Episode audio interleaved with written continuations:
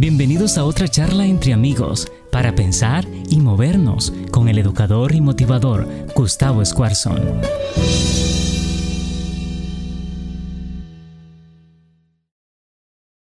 Muy bienvenidos a este estudio personal e íntimo de la palabra de Dios. Bueno, usted está diciendo que qué introducción más extraña, porque la verdad que le agradezco mucho que usted pueda compartir y acompañarme y venga de alguna manera a estar conmigo, porque el tema de hoy es para mí yo no sé si a usted le va a llegar algo lo que yo voy a decir, pero la verdad que si me permite por un ratito de ser egoísta, hoy me voy a predicar a mí mismo, porque la verdad que cuando estaba estudiando y poniendo en, eh, poco, ¿no es cierto?, eh, eh, lo que Dios está diciendo en, esta, en este versículo, en, este, en esta bienaventuranza, en este manifiesto del reino, en este nuevo programa que Dios viene a establecer, porque el reino de los cielos es justamente lo que el Señor va a decir en este momento. Me pegó muy de cerca, muy al, profundo del corazón. Así que bienvenido, qué bueno que está con nosotros. Abra su Biblia, conéctese, comparta, comparta.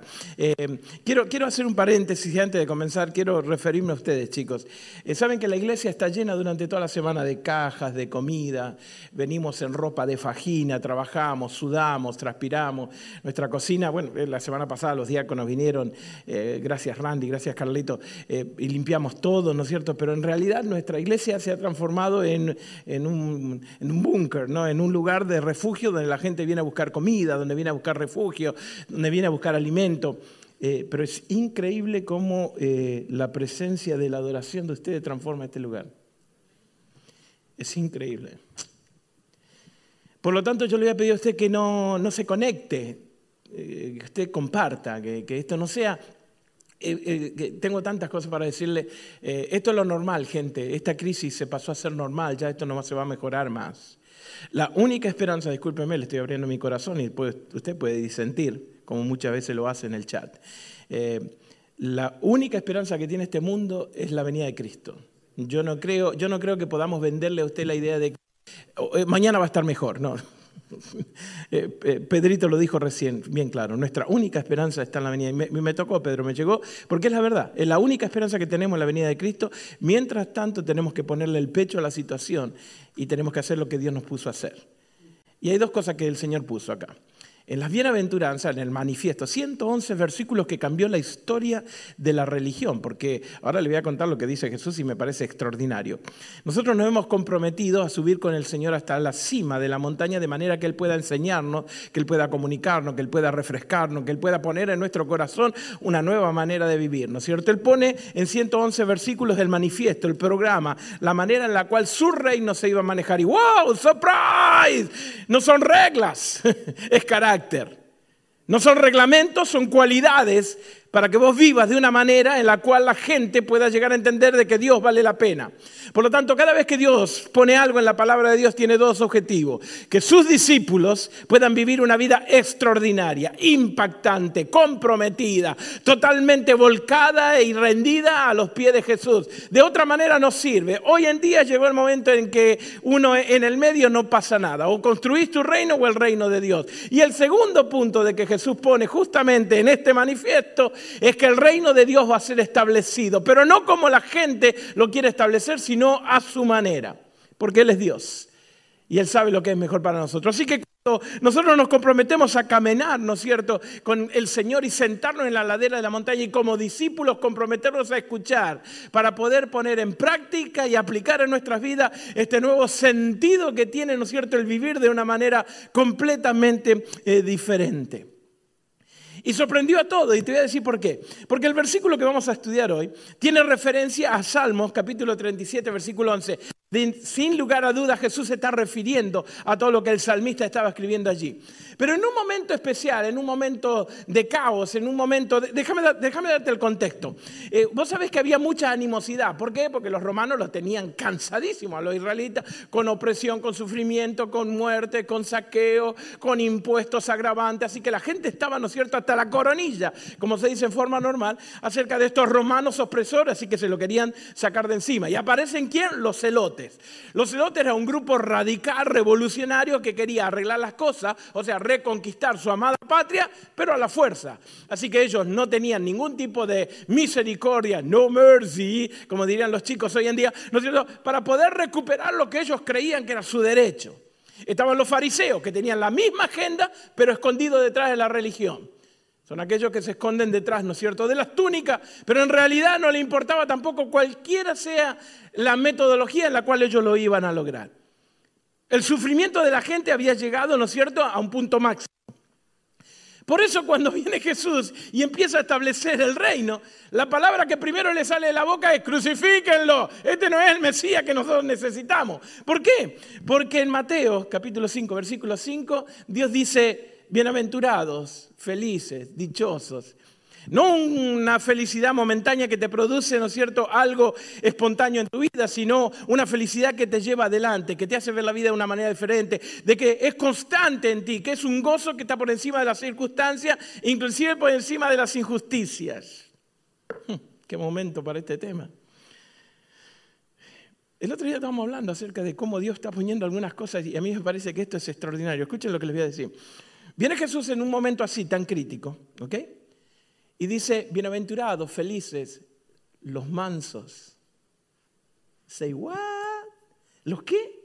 Sí, los mansos, los humildes, los suaves, los tiernos porque de ellos es la tierra, heredan la tierra. Entonces voy a agarrar y voy a pensar, ¿no es cierto? Es justamente lo contrario a lo que todo el mundo dice hoy. No, vos tenés que ser fuerte, tenés que pasar todo el mundo por encima, mirarlo así como diciendo, mm, no te voy a comer, ¿no? ¿no? Mostrarle los dientes, gruñirle, no, no muestra vulnerabilidad, no vaya a ser que te consideren en vez de manso lo otro, ¿ok? ¿No? ¿Sí? No vaya a ser que sea un tonto, no, no, no eh, eh, por eso hoy en día hay una tendencia, no, tu hija no la llame más princesa, no, tiene que llamar a la guerrera para que cuando venga, ¿no es cierto?, ese huitra a querer llevarla, ella saque la espada y juá, juá, juá, lo corte en diez pedazos. Bueno, si no te corta Katy, te voy a cortar yo, así que va a ser lo mismo. Eh, entonces vivimos en una sociedad en la cual, ¿no es cierto?, el hecho de decir, no, no, no, no, tenés que ser humilde, tenés que ser manso, tenés que ser suave. No, no, no concuerda, no concuerda con nosotros. Es más, eh, vos imagínate, estamos buscando un líder, un líder, un CEO de una compañía, alguien que dirija, ¿no es cierto?, una gran organización, o cualquiera de las áreas en la cual vos puedas llegar a pensar, ¿no es cierto?, que necesitamos a alguien. Vos no vas a pensar, voy a votar por alguien que sea suave, ¿no es cierto?, delicado, eh, que te hable así, tranquilo, papito, ¿no? Vos vas a buscar a alguien ¿no? que te lleve por encima. Y viene Jesús en ese momento. Ahora, fíjate el momento, el contexto histórico, tanto allá como el de ahora. Tanto el de las montañas, cuando Jesús estaba subiendo y mirando a los romanos, ¿no es cierto? Allá está, mira, mira, mira, que el romano lo está castigando. Y es mi mamá, y mi mamá le está pegando con el látigo. Y viene Jesús, ¿no es cierto? Para, para, para, mira, que le está cobrando impuestos. Mira, es el atorrante, saqueo, enano, enano ladrón. Eso es, lo que, eso es lo que había en ese ambiente de Jerusalén. Mira, mira, Mira, mira, mira, que, mira, mira qué torrante, mira qué sinvergüenza. Solamente tres. Tres tenía que cobrar y le está cobrando cinco porque dos para, para, para su, bolsillo. Ese era el ambiente que la gente estaba viviendo. Y viene Jesús y te lleva arriba y le dice, venga muchachos, vamos a establecer el reino porque esto no va más. Entonces, ¿no es cierto? Eh, todos fueron con el machete, con la ametralladora, con, todo lo que tenían necesario para poder sacar de la tierra, arrasar con los romanos. Y viene Jesús y le dice, mire muchachos, son felices cuando lloren. Y Pedro dijo, ¿What? Yo no lloro ni que me entre el agua del mar en los ojos y me, viene a decir que llore. Y son felices cuando ustedes son mansos. La definición de manso es fortaleza bajo control. La definición de manso es aquel que no es dominado por sus emociones, sino que controla las reacciones. En griego se utiliza la palabra prautes. Discúlpeme si hay algún erudito que sabe cómo pronunciarlo. Yo simplemente te estoy haciendo una transliteración de lo que es. Prautes, que significa suave, eh, humilde, por lo tanto, algunas de las Biblias dijeron, no, no, no, no podemos poner esto, ¿cómo, cómo van a ser felices los suavetos? Se trataron de poner algún otro tipo de palabra, ¿no es cierto? Humilde, y, trataron de arreglarla. Pero en realidad, cuando vos vas, ¿no es cierto?, al original, o vos pudieras sentarte, ¿no es cierto?, en algunas calles de Jerusalén, o por allí, ¿no es cierto?, en algunas, eh, mm, algunas callecitas de, de de la época de Jesús, y te sentaras con dos o tres viejitos de esos que se la saben todas, que se agarran la barba blanca, ¿no es cierto?, acá, y están sentados discutiendo de de vida, ¿no es cierto? Y arreglando todo el mundo. Y vos le pregunté y le preguntaría, ¿no sería espectacular tener una máquina del tiempo y poder irte a las épocas de Jesús y sentarte con estos viejitos judíos, ¿no es cierto? Y, decirle, hey, ¿qué, ¿qué, escucharon cuando Jesús dijo, bienaventurados son aquellos que son los mansos? Y ellos dijeron, e, ellos te dirían lo siguiente, cuando, cuando Jesús dijo eso, ¿sabes lo que me vino a la, a la mente? Porque cuando escucho la palabra prautes, en griego lo que me vino a la mente es, es ese caballo salvaje, el estalión, es ese caballo desbocado, ¿no es cierto?, que anda por allí al viento y que tiene un cuerpo espectacular, unos músculos extraordinarios, una melena que te impacta y vos venís, lo traes y lo amansás y toda esa fuerza está canalizada ahora para que vos lo cabalgues. Eso es lo que un viejito te diría.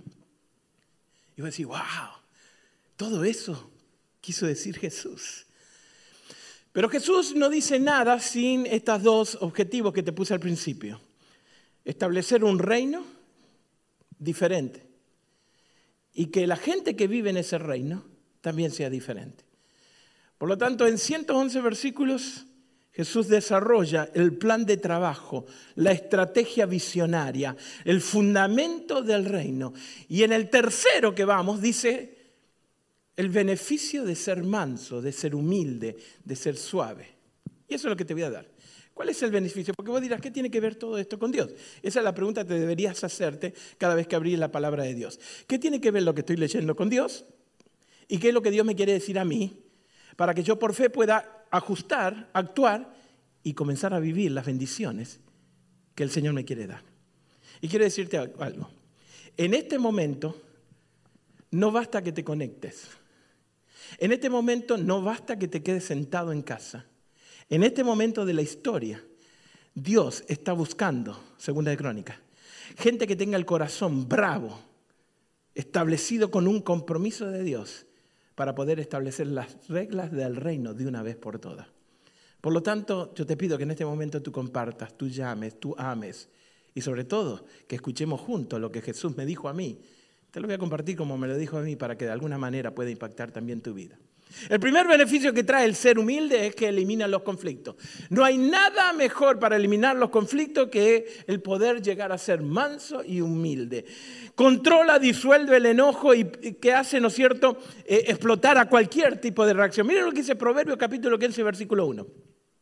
La respuesta pasible desvía el enojo, pero las palabras ásperas encienden los ánimos. La tendencia del ser humano, lo que todo el mundo espera es que vos reacciones en forma agresiva, que si te gritan, vos le gritás, ¿no es cierto? Yo he hablado un par de veces acerca de este efecto psicológico que es la cadena del enojo, ¿no es cierto? Alguien se enoja con alguien, entonces eh, el jefe se enojó con el empleado, entonces fue y lo despidió. El empleado va a la casa y se enoja con la mujer, entonces le tiró con la pupusa porque estaba fría. La mujer se enoja con el hijo porque no hizo la deberes, entonces agarra y lo pone en time out y no lo deja jugar. El hijo enojado va, ¿no es cierto? Y se enoja con el perro y le pega una patada porque el perro también, ¿no es cierto?, estaba incomodando. Y el perro viene y muerde al dueño otra vez. Y el círculo sigue adelante. ¿Por qué? Porque no somos humildes, no somos mansos, no reaccionamos con la candidez, con la ternura, con la pasividad. El enojo me controla y yo no controlo el enojo. ¿Saben qué? Es interesante, ¿no? Eh, eh, ah, eh, se ha descubierto últimamente, no sé cuándo últimamente, yo leí el artículo, no presté atención a la fecha, mala mía, discúlpeme, se lo busco para la próxima. El cerebro tiene una neurona que se llama la neurona del espejo. ¿Qué significa eso? Que toda persona que está enfrente tuyo va a reaccionar de la misma manera en la cual vos lo tratás.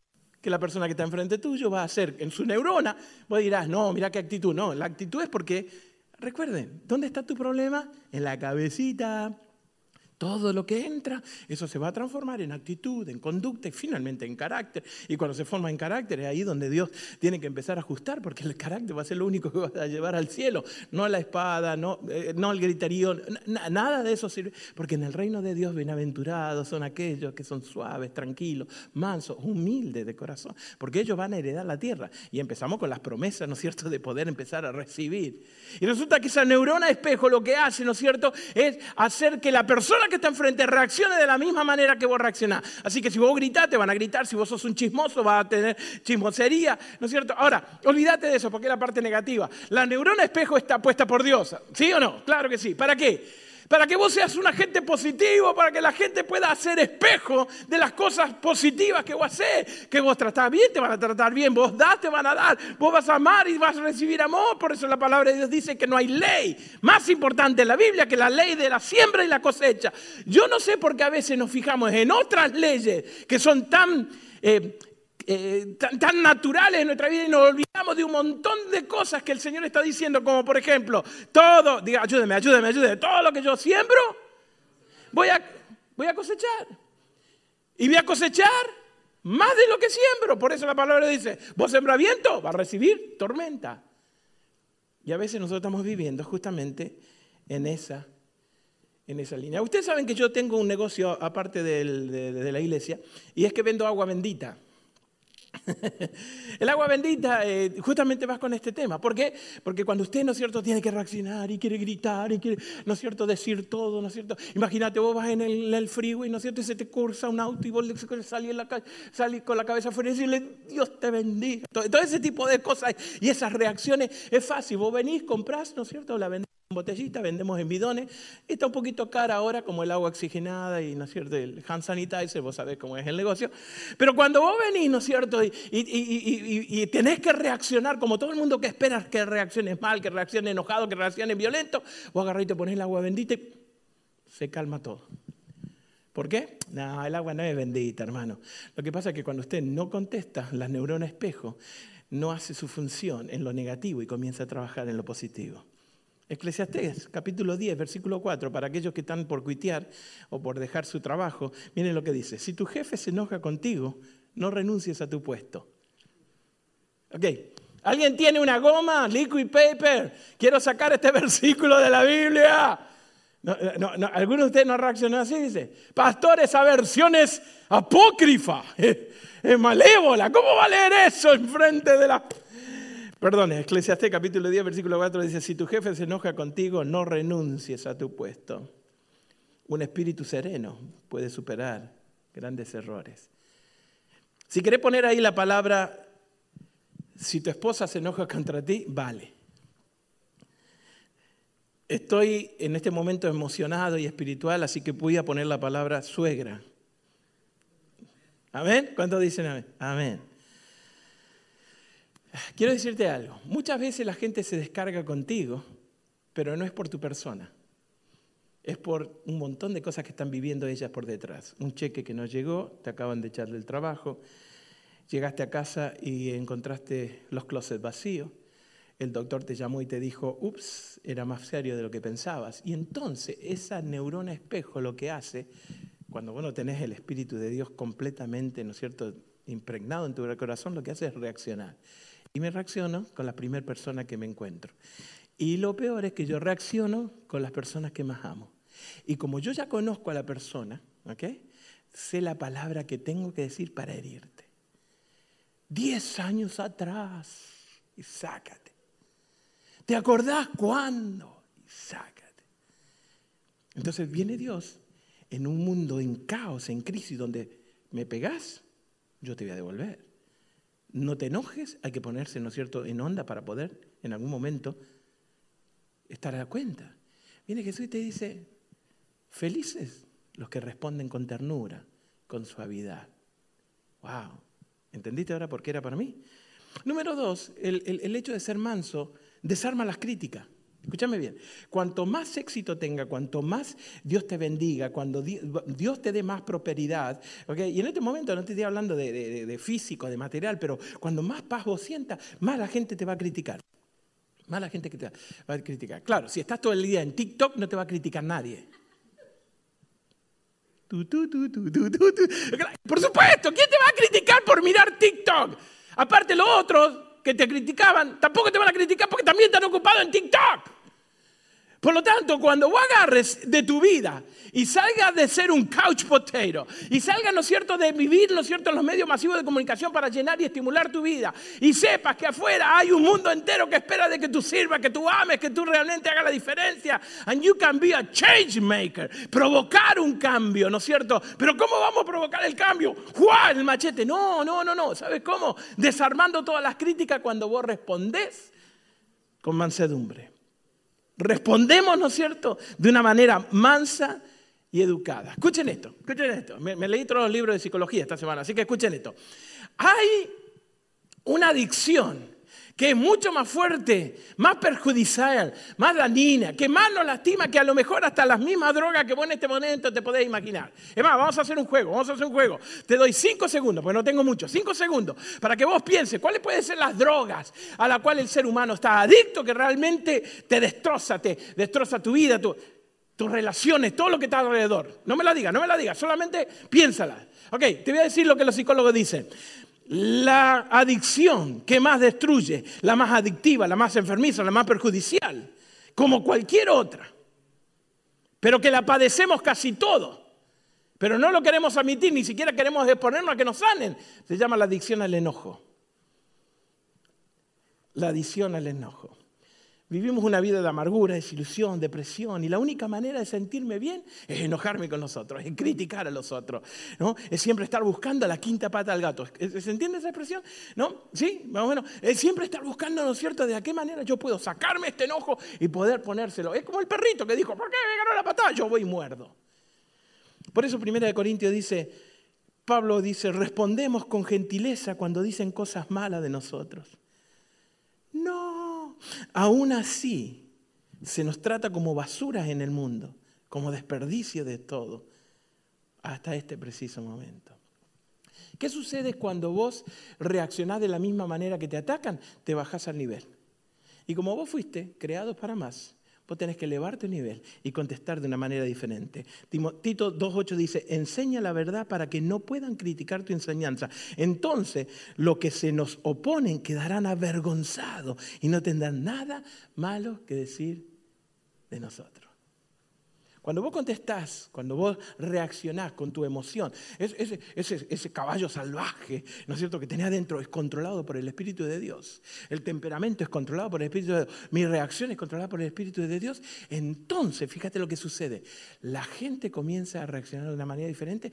Y acá pone la palabra avergonzado, pero me gusta más lo que alguien por allí dijo lo siguiente. Dice, cuando vos tenés un argumento con gente que no cree lo mismo que vos, cuando vos tenés un argumento con gente que, a lo mejor para vos es un disparate o está violando un principio de tu vida, en vez de venir y gritarle y decirle, estás equivocado, ¿no es cierto? No, ¿cómo podés pensar eso? ¿Cómo podés creer eso? ¿Cómo podés tener ese estilo de vida? Si vos lo tratás con cariño, lo vas a ganar para que te escuche. Escúchame una cosa. El objetivo final de la palabra de Dios y de que nosotros tengamos iglesia, que estemos reunidos y que, y que nos aguantemos esta clase de sermón y que adoremos a Dios, y, eh, eh, la única, miren, eh, discúlpenme, ok, va personal, la única razón por la cual nosotros estamos abiertos, inclusive en el medio de la pandemia, es porque amamos a las personas para que se salven. ¿No les parece? Y no la vas a ganar a esa persona, no la vas a traer a los pies de Jesús con una discusión áspera, agresiva, que, que la ofendes. La palabra de Dios dice que vas a poseer la tierra. Mira, fíjate qué interesante. Mis mejores amigos se han tornado aquellos que eran mis mejores enemigos. Porque cuando vos comenzás a construir puentes con ellos y comenzás a hablar de las diferencias de una manera educada, vos tenés la posibilidad de que la gente te escuche. Cuanto más te critican, más responde con mansedumbre, porque más tus ideas van a ganar terreno. Le voy a hacer un ejemplo, por favor, eh, escríbanlo ahí en el chat, pero eh, tómelo, tómelo como se lo voy a decir. ¿Cuál es la mejor manera de protestar ahora? ¿Con violencia? ¿O hacer sentir tus ideas y tus principios de manera que penetre hasta la conciencia de la gente? Piénsalo. Por eso el Señor viene y dice, en un momento tan crítico, tan difícil, tienen que responder con mansedumbre. Porque aparte la, mansedumbre es persuasiva. La mansedumbre te lleva al momento en el cual vos podés eh, entrar en la gente. ¿No es cierto? A, ver, todos los padres, digan a ver, todos los padres digan a ver. Eh, ¿Cuál te parece a vos el mejor método para que tu hijo te pueda escuchar? ¿Que le grites? A veces tus gritos no te dejan, no dejan que, que pueda escuchar lo que está detrás de tus gritos. ¿Ok? Es más, digan amén. Por favor, después de esta, ofrendas, diezmos a mano poder, porque le voy a salvar la vida. ¿Vos querés algo de tu mujer? ¿De cuál es la mejor manera? Que llegues ahí como mucho, ¡eh! Aquí mando. No, papá, así no funciona. ¿Por qué? Porque la palabra de Dios dice de que la mansedumbre es persuasiva. Cuando vos venís, ¿no es cierto?, con paciencia, ¿no es cierto?, y con amor. Es más, ¿por qué, pastor, por qué hablan los hombres? Porque las mujeres ya lo saben. las mujeres ya lo saben. Vos fíjate que te viene cara de carnera degollada, así, ¿eh? Jani. Eh, nunca te viene así con el, con el matamoca en la mano y dice, ¿me das la tarjeta de crédito o te aplasto como la mosca? No, la mujer es viva, inteligente, es la corona de la creación, por eso ya viene así toda melosa ahí, mapito.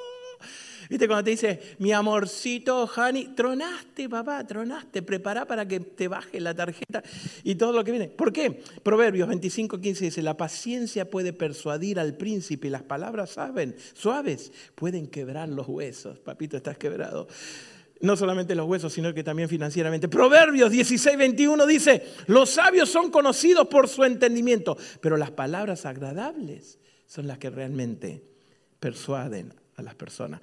Cuanto más rudo, crítico, ácido y negativo seas, menos influencia vamos a tener con las personas. Es una realidad. Aparte, ¿saben qué? Tengo buenas noticias. Hoy tengo dos o tres solteros por acá. Solteros, digan amén. No se hagan, digan amén. La mansedumbre es atractiva.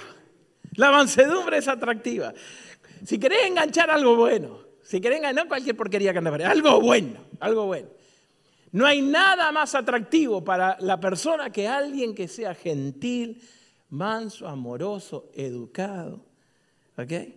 Miren, yo no atraigo a lo que quiero, sino que atraigo lo que soy. Uh, yo no atraigo lo que quiero. Por eso nosotros tenemos una filosofía en nuestra iglesia, es que tenemos que hacer todo con excelencia, todo lo mejor posible, porque entonces toda la gente que quiere tener esa visión agresiva de fe se nos va a juntar. ¿Por qué? Porque yo atraigo lo que nosotros proyectamos. Entonces, si vos querés, ¿no es cierto?, un amigo universo, una chica que sea una princesa de Dios, que te lleve al cielo y que te mantenga no tanto, ¿no? Pero bueno, eh, pero que, sea una compañera, que sea realmente el amor de tu vida. Si vos querés un, muchachón de esos fuertes, ¿no es cierto? Que esté, sí, todo rípero, pero que sea amable, que sea caballeroso, que te pueda abrir la puerta, que, te llame, ¿no es cierto?, para estudiar la Biblia. Yo sé que vos decís, ah, te viejo, ¿no es cierto? Mira las cosas que está diciendo. Papá, hay dos, hay dos decisiones más importantes de tu vida. Una con quién va a pasar la eternidad, con Dios o del otro lado. ¿ok? Y la segunda es con quién vas a pasar el resto de tu vida en tus relaciones. No hay nada más que te pueda levantar, que te pueda hacer lograr eh, eh, los grandes sueños de tu vida como una buena pareja. Y no hay nadie que te pueda arruinar la vida como una mala pareja. Por lo tanto, dice la palabra de Dios en 1 Timoteo 6:11, pero tú Timoteo eres un hombre de Dios, así que huye de todas esas maldades, persigue la justicia, la vida sujeta a Dios, junto con la fe, el amor, la perseverancia y la amabilidad. Wow. Fíjese que en ningún momento dice conocimiento, porque educación no significa con saber, educación significa en la manera en que tú actúas. Hay un ejemplo clarísimo en la Biblia. ¿Se acuerdan la historia de Boaz y Ruth? Que Ruth llegó, era extranjera, ¿no es cierto? Llega y, empieza a recoger espiga y aparece Boaz, ¿no es cierto? Y, y, hay una parte en Ruth capítulo 2, después pueden leer la historia fantástica. De paso, pueden leer la historia, los varones, de cómo tratar a las chicas si de alguna manera te gusta para poder atraerla, ¿no es cierto? Y dice así, eh, eh, eh, Ruth le contesta a, Boaz, ¿no es cierto? Impresionada completamente por la caballerosidad de este hombre. Era un hombre rico, dueño de los campos. Ella estaba juntando un montón de espigas. Él le podía haber dicho, ya basta, vete, ¿no es cierto? Él podía haber hecho lo que se le daba la gana. Sin embargo, ella dice, espero continuar siendo de su agrado, Señor. ¿Viste, ¿Viste que en este momento la chica ni no te da ni la hora? En este momento, viste, te mire diciendo, ¿y este? Bueno, empezá a tratarla bien, empezá a ser amable y esta es la respuesta que vas a tener. Espero continuar diciendo de su agrado, Señor. Respondió ella, usted me consoló al hablarme con tanta bondad, aunque ni siquiera soy una de sus trabajadoras. Y después a la hora de comer, vos la llamó, ven aquí, mamita, no, ven aquí. Y sírvete de la comida, pues mojar tu pan, puedes mojar tu pan en el vinagre. Yo te, yo te pido por favor que lo actualice. No vaya una chica y le diga, no le va a decir, queremos mojar tu padre, pues no va a funcionar, ¿ok? No va a funcionar. Pero la palabra de Dios dice que realmente Cuando vos sos manso, educado, amable y tu bravura está bajo control, es atractivo. Es más, ¿sabes una cosa? Fíjate, Ruth era extranjera, pero cuando vos lees la genealogía de Jesús, ahí aparece Ruth. ¿Por qué? Porque alguien actuó con amabilidad la conquistó, la ganó, no solamente se casaron y tuvieron hijos y fueron felices y comieron perdiz y todo ese tipo de cosas, pero sino que ella entra en la genealogía del Salvador del mundo, porque alguien la trató con bondad, porque alguien quiso hacer la diferencia, porque la mansedumbre comunica el amor, es la manera de comunicar amor, es la manera de ganarse el respeto. Mire lo que dice Proverbio. La mujer bondadosa se gana respeto, pero los hombres despiadados solo ganan riqueza. ¿No te parece algo que va justamente lo que está sucediendo hoy? Cuando pronuncia la palabra gentil, mansedumbre, segundamente nos viene alguien que nosotros... nosotros eh, eh, vamos a probar, vamos a probar a ver si este, este, experimento es verdad. Si yo digo la palabra amable, gentil, eh, ¿qué otra puedo decir? amoroso. ¿Quién se te viene a la mente? ¿No es alguien que vos respetás? ¿No es alguien que vos decís, no, la verdad que está, cumple con esa característica? ¿Sabes por qué? Porque eso va modificando la vida del ser humano. Hay algo que me llama la atención. A ver, eh, trivia de hoy, la trivia de hoy, ayúdenme, trivia de hoy. ¿Cuál es el único hombre en la Biblia que fue llamado manso? Moisés. Tin, tin, tin, tin. Muy bien, muy bien. Moisés. Para Moisés. Moisés, el que mató al egipcio. Eh, Moisés. Moisés, el, que pegó. Eh, viene Israel y dice, queremos agua. Ah, ¿quieren agua? ¡Va, va, va! Toma agua. Moisés. Moisés que el egipcio lo ve y le dice, el problema, ¿sabe cuál, fue, ¿sabe cuál fue el problema de Moisés? Que le dejó el dedo arriba de la arena, por eso lo descubrieron. El tipo tenía un carácter recontra malo. El tipo era, ¿no es cierto?, completamente sin embargo, lo llama manso. ¿Saben por qué? Escuchen esto. Escuchen esto, es espectacular. ¿Saben por qué? Porque Mercedes tenía una característica. Él se dejó enseñar. Él se dio cuenta y se dejó enseñar. ¿Querés agua? A los garrotazos. ¿Ah, quieren codornice? Hasta que revienten. ¿Ah, quieren esto? Y es más, ustedes saben que nosotros tenemos la réplica de la palabra de, de los diez mandamientos. ¿Por qué? Porque la primera la rompió. Él baja con las tablas, ¿no es cierto? Y ve, la gente de abajo y dice, ah, sí, ahí va, ¡juá, juá! Y al terminar, Dios dice, Moisés, un hombre manso y humilde de corazón. ¿Por qué? Porque se dejó enseñar. Porque tuvo la disponibilidad de aprender y cambiar. ¿Sabes qué? El problema no es el enojo. El problema no es tu ira. El problema ni siquiera es la reacción. ¿Sabes cuál es tu problema? ¿Sabes cuál es mi problema? Es que yo no me quiero exponer a que los rayos X y los lasers de Dios puedan eliminar eso de mi vida. Escucho, estudio, me conecto de vez en cuando, pero no estoy haciendo un trabajo del reino. Quiero vivir en el reino, pero con mis propias reglas. Quiero ser parte de la revolución, pero con mis propias armas. Quiero destruir al enemigo, pero con mis propias metodologías. Y entonces, claro, a Moisés le costó la entrada a la tierra prometida, pero él pudo ser llamado manso, el único. ¿Saben quién más fue llamado manso? Solamente Jesús. De paso, yo no lo veo a Jesús débil. ¿Lo ven ustedes? Ese Jesús, hay una canción española, ¿no es cierto? Eh, que dicen, yo no quiero ese Jesús escuálido, flaco, tirado, ¿no es cierto?, encima de un madero, sino que quiero ver a Jesús caminando en el medio de Galilea. Jesús era carpintero. Jesús trabajaba la madera, era un hombre fuerte físicamente y emocionalmente. Él era manso, pero no era ningún tipo débil. Porque cuando él tuvo que poner las puntos sobre la I, los hizo. Y, y, eliminó todas las mesas que estaban allí, ¿no es cierto?, de los mercaderes. No contra los mercaderes, porque ellos tenían un concepto limitado de lo que era la adoración, pero sí contra las mesas que representaban lo que ellos estaban haciendo. Fue el único otro con Moisés. ¿Por qué? Porque es la manera en la cual vos quieras, de alguna manera, aprender y cambiar. Y la mansedumbre es la mejor manera de testificar. La mente secular en este momento está buscando algo diferente. Está buscando una clase de cristianos diferente. Y eso diferente, escúchame bien, y eso diferente que está buscando es carácter. Carácter. Porque es lo único que no hay en ningún lado. No hay un liderazgo manso, no hay un liderazgo de ternura, no hay un liderazgo de, que lloramos para poder sacarnos de encima toda esa, esa basura emocional y poder tenernos cierto claro de que en Cristo que soy soy una nueva criatura y que mi mente ha sido transformada y que no me voy a acostumbrar a las cosas de los modelos del mundo, sino que estoy buscando, ¿no es cierto?, el hecho de poder sentarme en la cima con Jesús, acompañar a Jesús, ser un discípulo de Jesús y escuchar y decirle, Señor, la verdad que eh, yo soy un estalión, soy un caballo, pero desbocado. Y la gente está buscando eso. Tito dice lo siguiente, no deben calumniar a nadie, eviten todos los pleitos. Miren lo que dice.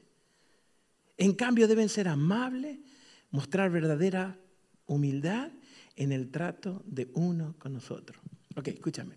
Si vos vas a llevar, este, el orden que te doy es pensado, ¿eh? no es así a lo loco. Si vos vas a llevar a tu familia, a tus eh, amigos, a tus vecinos y a una persona, a Cristo Jesús, lo primero que vos tenés que demostrar es amabilidad, bondad y tenés que ir con macedumbre, porque eso derrota todo tipo de barrera.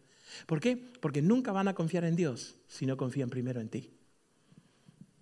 Si a ellos les gusta lo que ven en ti, van a gustar lo que Jesús hizo en ti. Entonces, pues fíjate que viene Jesús y establece el reino y dice lo siguiente, ustedes van a tener estas características. ¿Para qué? Para que cuando la gente mire y te diga, wow, viejo, qué familia que tenés, wow, mira tus chicos, qué educados que son. ¿Por qué? Pero ¿por qué no lo mataste al jefe cuando te estaba diciendo todo eso? ¿Por qué no reaccionaste? ¿Por qué no agarraste el micrófono y le tiraste y te fuiste? Es que yo soy diferente.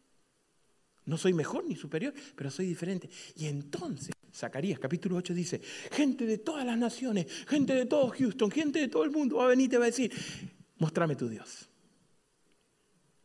Porque veo en ti lo que yo quiero que pase en mí. ¿Quién produjo eso? Pero mientras yo no le dé a la gente ese tipo de expresión, muy difícil que la gente quiera buscar en nosotros algo diferente. Venid a mí todo lo que estáis cansados, agobiados, que yo te daré descanso, dice Jesús. Y a lo mejor eso es lo que está pasando. Estás cansado de tu mediocridad, estás cansado de tu dolor, estás cansado de tu amargura y reaccionas de esa manera. A lo mejor en el trabajo no te van las cosas como, como quisieras y esta pandemia te mató. Y entonces tenés que buscar a alguien para ver con quién me la voy a desquitar. Es natural, pero no sobrenatural. Es normal, ordinario, pero no la vida que Dios te quiere dar. La vida que Dios te quiere dar es extraordinaria. Por lo tanto, Jesús dice, vení, vení, vení, vení. No empecemos con relación para terminar con reglas. Mi reino va a ser establecido en relación. Y cuando vos venís y yo te doy paz, entonces vas a llorar, vas a hacer el duelo, vas a cerrar capítulo y vas a comenzar a ser manso, tierno, suave. Pero suavidad y ternura y mansedumbre no es debilidad, al contrario, es toda la potencia del cielo bajo el control del Espíritu de Dios. Es toda la fuerza del ser humano, todo lo que Dios puso en mí, porque fui creado poquitito menor que los ángeles, en su gloria y majestad, para reinar este mundo. De manera que cuando lo perdimos de control, Jesús vino, me sustituyó, lo ganó con su sangre y ahora quiere que nosotros volvamos a tener la nueva y la única y la de siempre agenda de Dios. Bienaventurados, seamos felices, dichosos, no por lo que está pasando, sino por encima de lo que está pasando. Poned mi yugo sobre vosotros y aprended de mí que soy sencillo, manso y humilde de corazón. Y así encontraréis descanso para vuestro espíritu, porque mi yugo es fácil de llevar y mi carga es ligera. ¿Sabes por qué vivimos tanto en estrés? Porque no somos gentiles. Porque estamos constantemente con la neurona del espejo. Fuágate, fuágate, fuágate, con la adicción del enojo. ¿Dónde está alguien? Me tengo que desquitar. Y de esa manera comienzo a sembrar lo que voy a cosechar. ¡Wow! Estábamos en. Estábamos en Perú, en un viaje misionero con, con la fundación. Y después que terminó el campamento, pasó algo bien, bien interesante. Un señor se aparece en la puerta del campamento, un hombre de la selva, pura fibra, musculoso, bastante bajito, pero intimidante. Tenía acá al costado tremendo machete que le llegaba de la cintura casi hasta, los pies. Se para en la puerta, mira hacia adentro y pega el grito. ¿Quién es el responsable de esto? Yo miro para los costados y empiezo a buscar a ver a quién, a quién a mandar, ¿no? Y no me quedó otra que dar el paso al frente y le digo, Señor, ¿me está buscando? Sí, se tengo que hablar con usted. Y agarra el machete. Me acerco, le sonríe y le digo, Señor, ¿cómo podemos ayudarle? Y él me mira con una mirada fría, penetrante, cautivante. En mi país le dicen de muy pocos amigos. Y me dice, ¿qué le hizo a mi hijo? Y a mí se me vino uno abajo, me puse frío, empecé a transpirar. Yo dije, ¿qué sucedió? Miro al costado del tipo la mano en el machete y dije, ven a morir a Perú. Así que empecé a recordar todos mis pecados y a pedir perdón. Y le digo, Señor, discúlpeme, la verdad que no sé lo que me está hablando. Si usted me explica, quizás yo le puedo eh, decir qué es lo que está sucediendo. Y dice, no, no, no, no, no, no, no me dé vuelta. Me dice, ¿qué le hizo a mi hijo? Y yo volví con mi cantaleta, no se me ocurrió otra cosa. Le digo, Señor, eh, discúlpeme, dígame, dígame qué pasó, deme la situación y yo seguramente tenemos algún tipo de explicación para darle. El tipo baja la mano y se descompone. Esa mirada penetrante, fría, amenazadora, se le llenaron de agua, de lágrimas.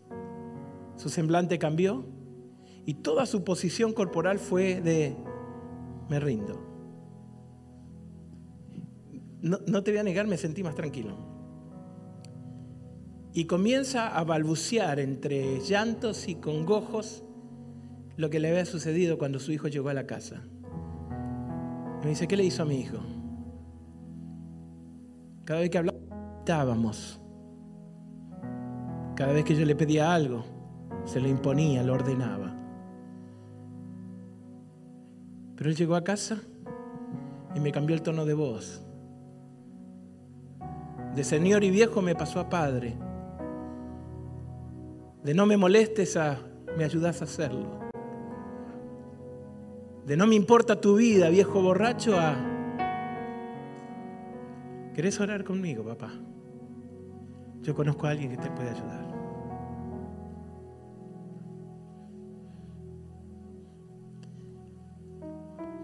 ¿Sabes qué hermoso sería que el mundo diga, ¿qué le hiciste a Pedro? ¿Qué le hiciste? Y que la gente diga, me trataste con tanto amor. ¿Te acuerdas cuando pusiste esa canasta en el baúl de mi carro? No fue la comida lo que me hizo volver, fue tu sonrisa. ¿Te acuerdas cuando llegué a la iglesia? No fue el sermón lo que me hizo volver, fue tu recibimiento. ¿Te acuerdas cuando nos encerraron a todos en la pandemia? No fue la transmisión perfecta, fue que alguien me llamó y me dijo, Dios tiene un plan y un propósito para tu vida. Es ahí cuando vos entendés que vivís para la gloria de Dios. Es ahí que vos entendés que estás en el medio de un reino diferente. Es ahí cuando vos entendés de que, de que no soy de acá, estoy de paso. Y mientras paso, voy a hacer todo lo posible para que la persona que esté a mi lado quede mejor. Ese es el manifiesto del reino. Por eso acompañé esta semana a Jesús hasta la cima y le dije, Señor, enséñame. Por eso me fui arriba Porque nada, nada, nada pasa en lo fácil, nada pasa en el sillón, nada pasa en la crítica, nada pasa en la, llamada telefónica del otro para llenarle la cabeza, nada pasa en borrarte, nada pasa en hacerte indiferente, nada pasa en aprovechar la pandemia para simplemente salir, ¿no cierto?, y disfrutar. Claro, unir lazos, claro, disfrutar la familia, claro, está con Katy antes que se vaya de casa, pero nada pasa hasta que alguien agarra y decide vivir bajo el manifiesto del reino. Y el manifiesto del reino es, solo a ti, Señor, solo a ti sea la gloria. No existe otro motivo en mi vida que yo viva, sino es para glorificar el nombre de Dios. No existe otra manera de vivir, sino que sirviendo a mi Dios. Y cuando tú entiendas eso, y cuando yo lo pueda asimilar y lo pueda meter en mi, en mi, corazón, y no sea más que una enseñanza, un, un versículo a memorizar en conquistadores, un pedazo extraordinario, ¿no es cierto?, de literatura griega, o lo cierto, o inclusive decir que la palabra de Dios, pero yo por fe la agarro y la pongo en mi corazón. Entonces voy a levantar mi vista al cielo y le voy a decir, Señor, quiero ser ciudadano de ese reino.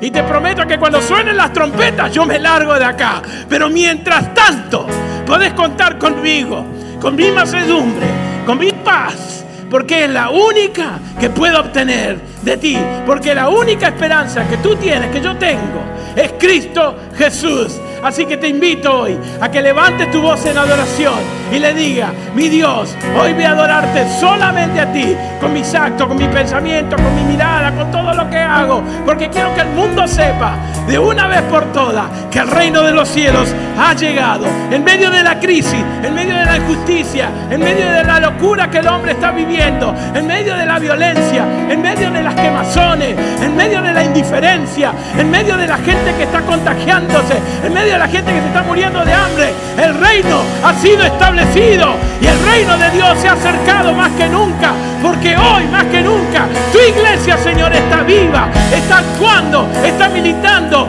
¿Cómo? Amando a la gente. Así que yo te invito a donde estés, te invito a donde estés que te ponga de pie. Ponte de pie conmigo y levanta tu voz al cielo y comienza a decirle, Señor, te alabamos.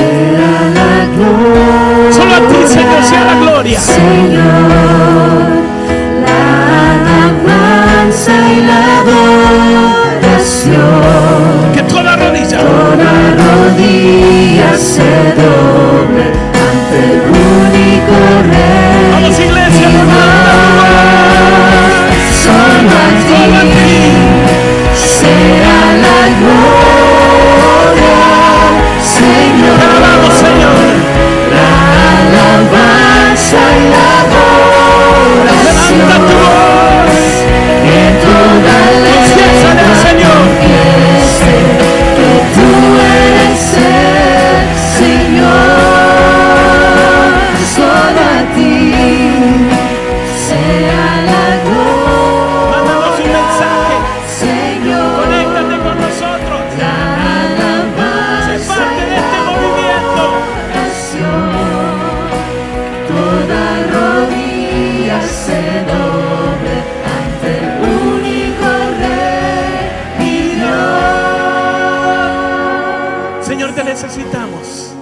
aquí estamos. Este grupo de tus hijos que se extiende a todos los países, a todo el mundo que nos está escuchando, que de alguna manera se conecta. Derrama tu Santo Espíritu, una doble porción, una triple porción. Llena nuestro corazón con gloria. Llena nuestro corazón con el deseo de ser manso y humilde. Para que cuando la gente nos mire, te mire a ti, Señor. Oh Señor, manifiéstate. Estamos deseosos de que esto se termine e ir al cielo, a casa.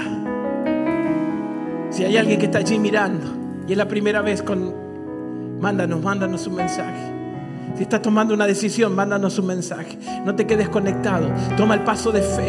Entrégate a Jesús. Levanta tu voz en gloria y alabanza en el nombre de Jesús. Amén. Gracias por conectarte. Esperamos haberte hecho pensar y moverte en dirección de tus sueños y propósitos. Por favor, comparte y no olvides suscribirte. Tú eres muy importante para nosotros.